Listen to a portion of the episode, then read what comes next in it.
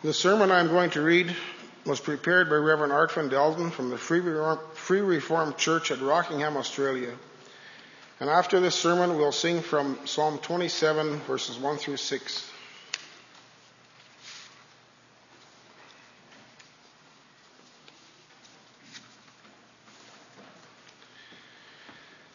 Beloved congregation of the Lord Jesus Christ, faith. It is something so important that many have chosen to cling to it, though it caused them great suffering and even death. Some were tortured, others had trials of mockings and scourgings, yes, and of chains and imprisonment. They were stoned, sawn in two, tempted, and slain with a sword. They wandered about in sheepskins and goatskins, being destitute, afflicted, and tormented. They wandered in deserts and mountains, and lived in dens and caves of the earth. They could have been delivered from this suffering and death if only they would renounce their faith in Jesus Christ. But they would not. Instead, they clung tenaciously to their faith. Why? Because they knew that their faith was the lifeline that secured them to their Savior, Jesus Christ. For them, there was nothing more important than being bound to Jesus Christ. Can you say the same? Would you be willing to suffer and die for the sake of your faith?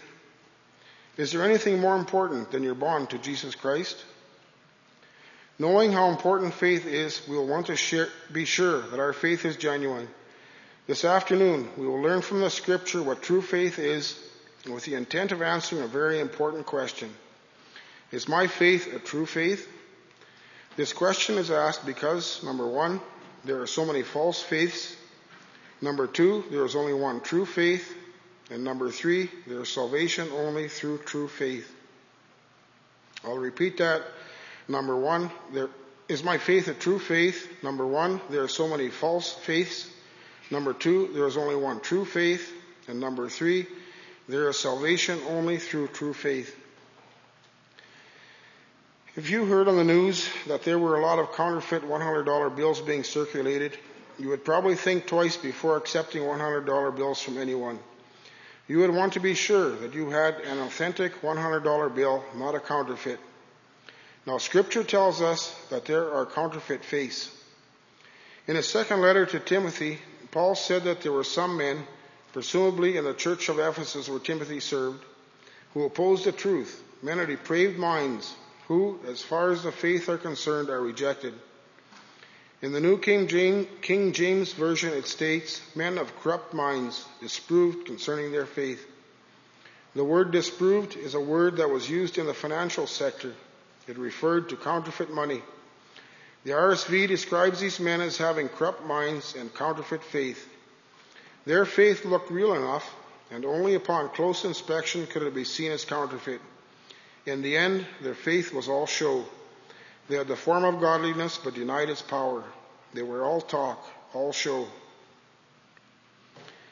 It would seem that James had a similar people in mind.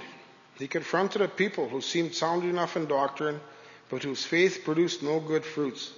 It was a faith without works, which James says is a dead faith. So he exhorted his readers that be doers of the word and not hearers only, deceiving yourselves. Christ also spoke of temporary faith.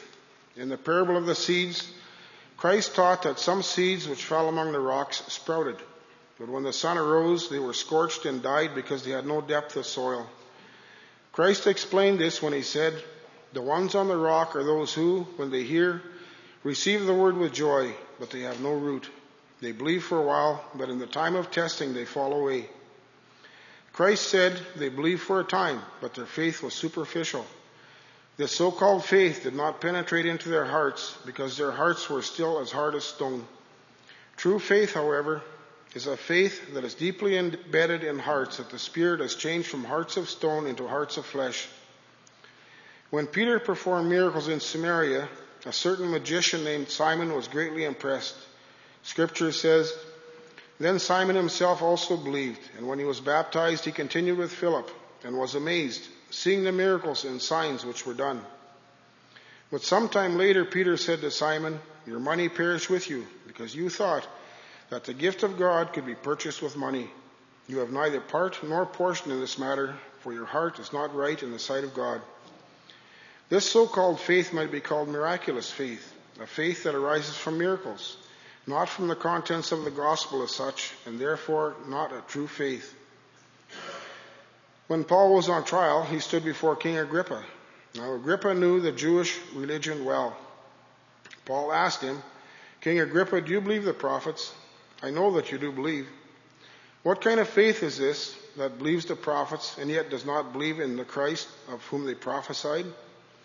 Theologians have called this historical faith, having a historical knowledge of Scripture, but being untouched by the threat of judgment against sinners contained in Scripture and unmoved by the promises of redemption in Christ.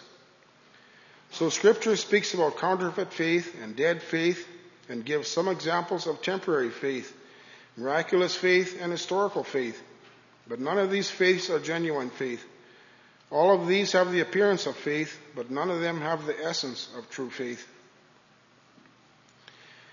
Now, the fact that there are these false faiths force us to examine our own faith to see whether we have perhaps been deceived into thinking that we truly believe in Christ when in fact our faith is not genuine. For not all who say, Lord, Lord, will enter into the kingdom of God. So we take up the challenge that Paul extended to the Corinthians. Examine yourselves to see if you are in the faith. For in contrast to these, there is only one true faith, which is our second point. Our catechism gives us great assistance as we examine ourselves to see whether our faith is true, for it teaches us what true faith really is. In the first place, we are taught that faith consists of knowledge. To appreciate the Catechism's emphasis upon knowledge, we need to understand that it was written in a time when the knowledge of Scripture was regarded as unnecessary for faith. The Church of Rome thought that the ordinary person in the congregation was unable to correctly understand the doctrine of God's Word. Only the clergy could.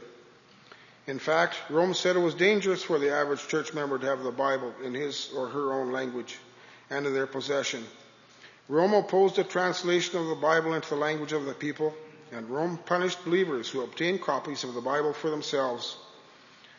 Coupled with this was the Church of Rome's error that men shared in God's grace through the sacraments, not through faith. All the emphasis was placed on the sacraments and little on the preaching. What little preaching there was in the church service was in Latin, a language not known to the average member in the pew.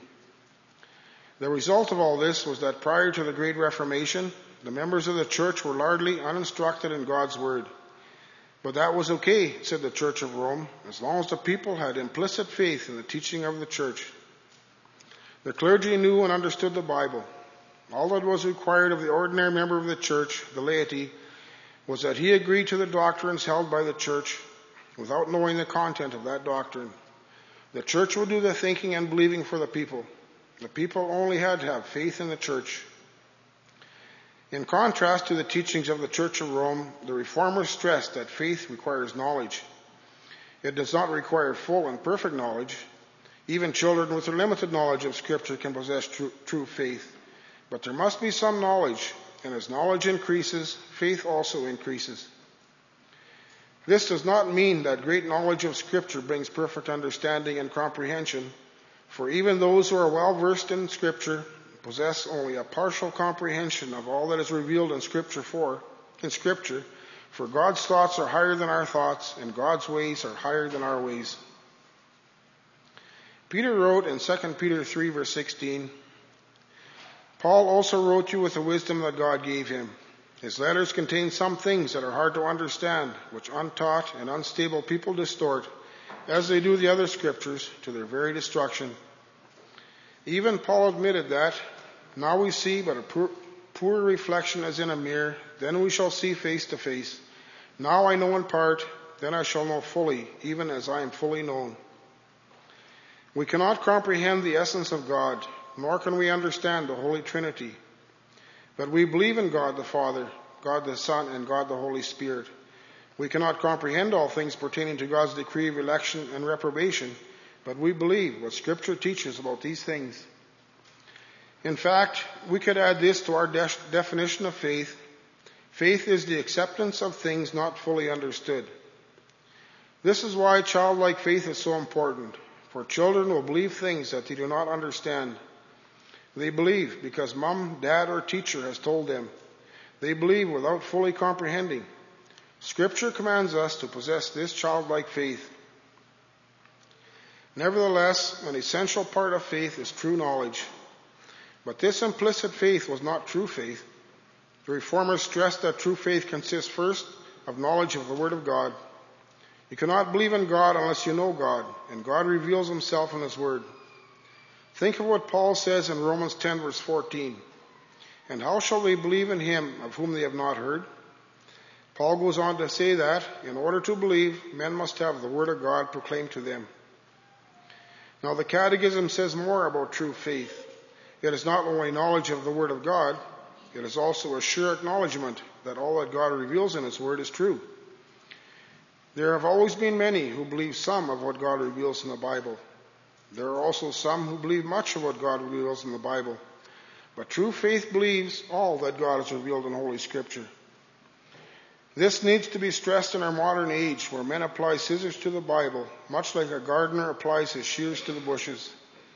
They snip off a few chapters here and there, and in the end they are left with a bush with only a few short branches. There are some who deny that the opening chapters of the book of Genesis relate historical facts. They regard it as poetry or as symbolism. There are some who deny the ten plagues in Egypt the parting of the Red Sea, and the manna falling from heaven. There are some who deny that the walls of Jericho came tumbling down. So it goes throughout the Old Testament, and the New Testament fares no better. The virgin birth of Christ is denied. His miracles are denied. His resurrection is denied. In contrast to these false faiths, the one true faith accepts as true all that God has revealed from Genesis 1 to Revelations 22. There is still one other qualification of true faith. True faith is a firm confidence that all the promises in Scripture are trustworthy and true. The true believer possesses personal certainty that he truly shares in what God promises in His Word. This personal confidence in the promises of Scripture is a very important aspect of faith.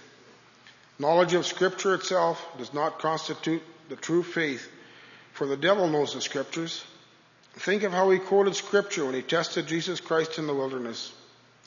He knows that everything contained in the scriptures is true. He knows that Jesus Christ is the Savior of mankind. That is why he tried so hard to prevent Christ from coming into this world and to, to prevent Christ from fulfilling his redeeming work. The devil knows that Christ comes again to judge the living and the, de- and the dead. He knows that his time is short Yes, the devil has sure knowledge of Scripture, but he does not have true faith.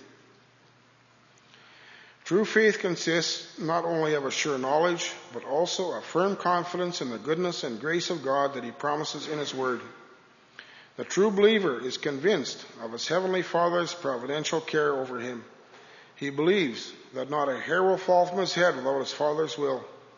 He believes that the Father will make all things that happen in his life work together for his good, for his salvation.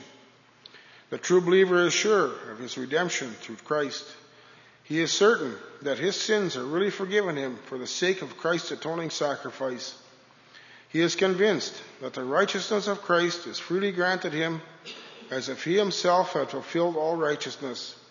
He is persuaded that he is an heir, together with Christ, of glorious everlasting life. The true believer is certain of the Spirit's instruction, guidance, and preservation. There are some passages in Scripture where the confident knowledge is beautifully expressed by some of the saints.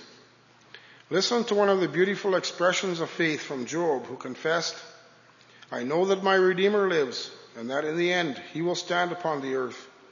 And after my skin has been destroyed, yet in my flesh I will see God. I myself will see him with my own eyes, I and not another.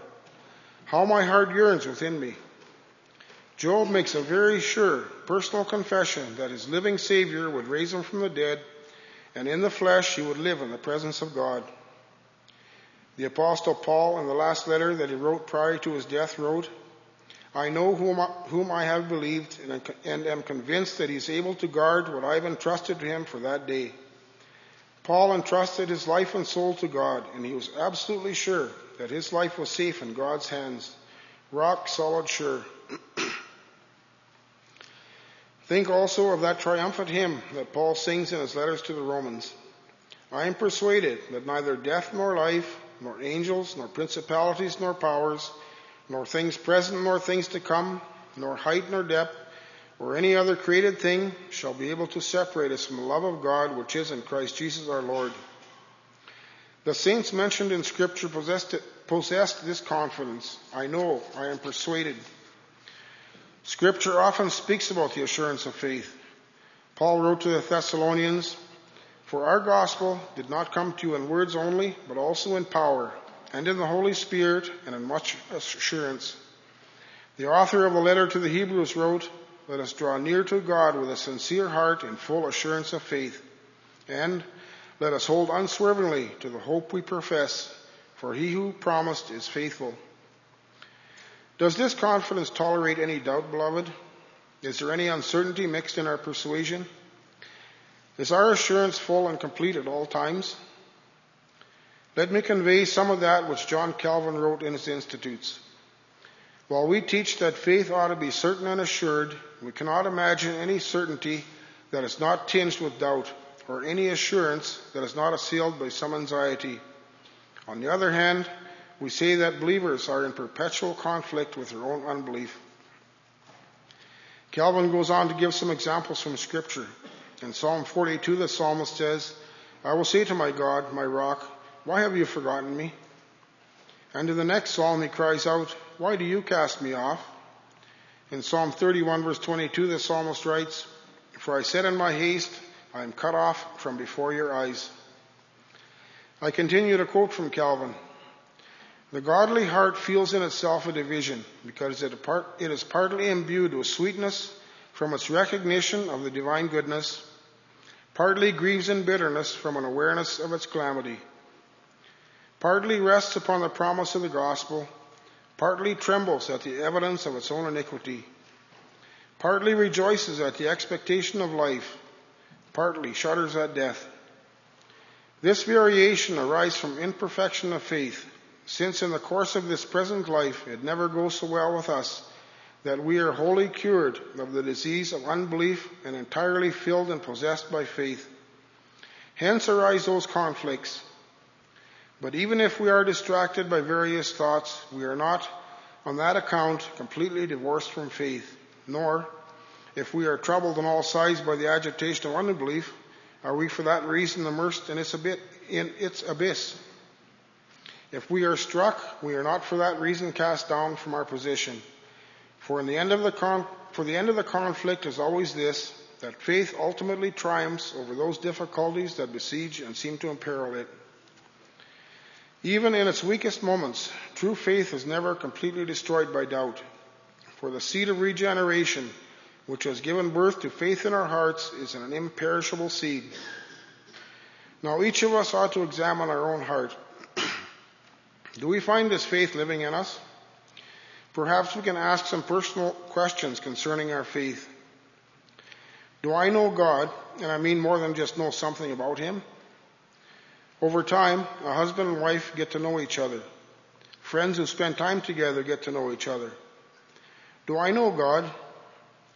Do I take the time and put in the effort to, to become acquainted with Him through the Scriptures, which is His self revelation? Have I come to know the wisdom, the majesty, the power, the goodness, and the mercy of my God? Have I become acquainted with the great works that God has performed and still performs in the creation and government of the world and this universe? Have I become acquainted with God's great works of redemption in Christ Jesus and through the Spirit, the justification and sanctification of sinners? Do I accept as true all that God reveals about himself, his work, and his will? Do I accept as true all that the Father reveals concerning his providential care over me? Do I accept as true Christ's redemptive work and the Spirit's recreative work? Do I have this childlike trust and comfort in God's fatherly care? Do I have the certainty of my redemption in Christ? Am I assured of the Spirit's, guidance and preservation? Do I truly trust my sins are forgiven me only for the sake of Christ's merits? Am I sure that I am acceptable to God and admitted into his kingdom on the basis of the obedience, the righteousness of Christ? Do I have the confidence to appear without terror before the judgment seat of God in the last day? Am I certain that I am an heir to life everlasting? The fact that there are many false faiths and that there is only one true faith prompts us to examine our hearts to see whether our faith is true. It is so important because our salvation depends upon it. This brings us to our third point. There is salvation only through faith.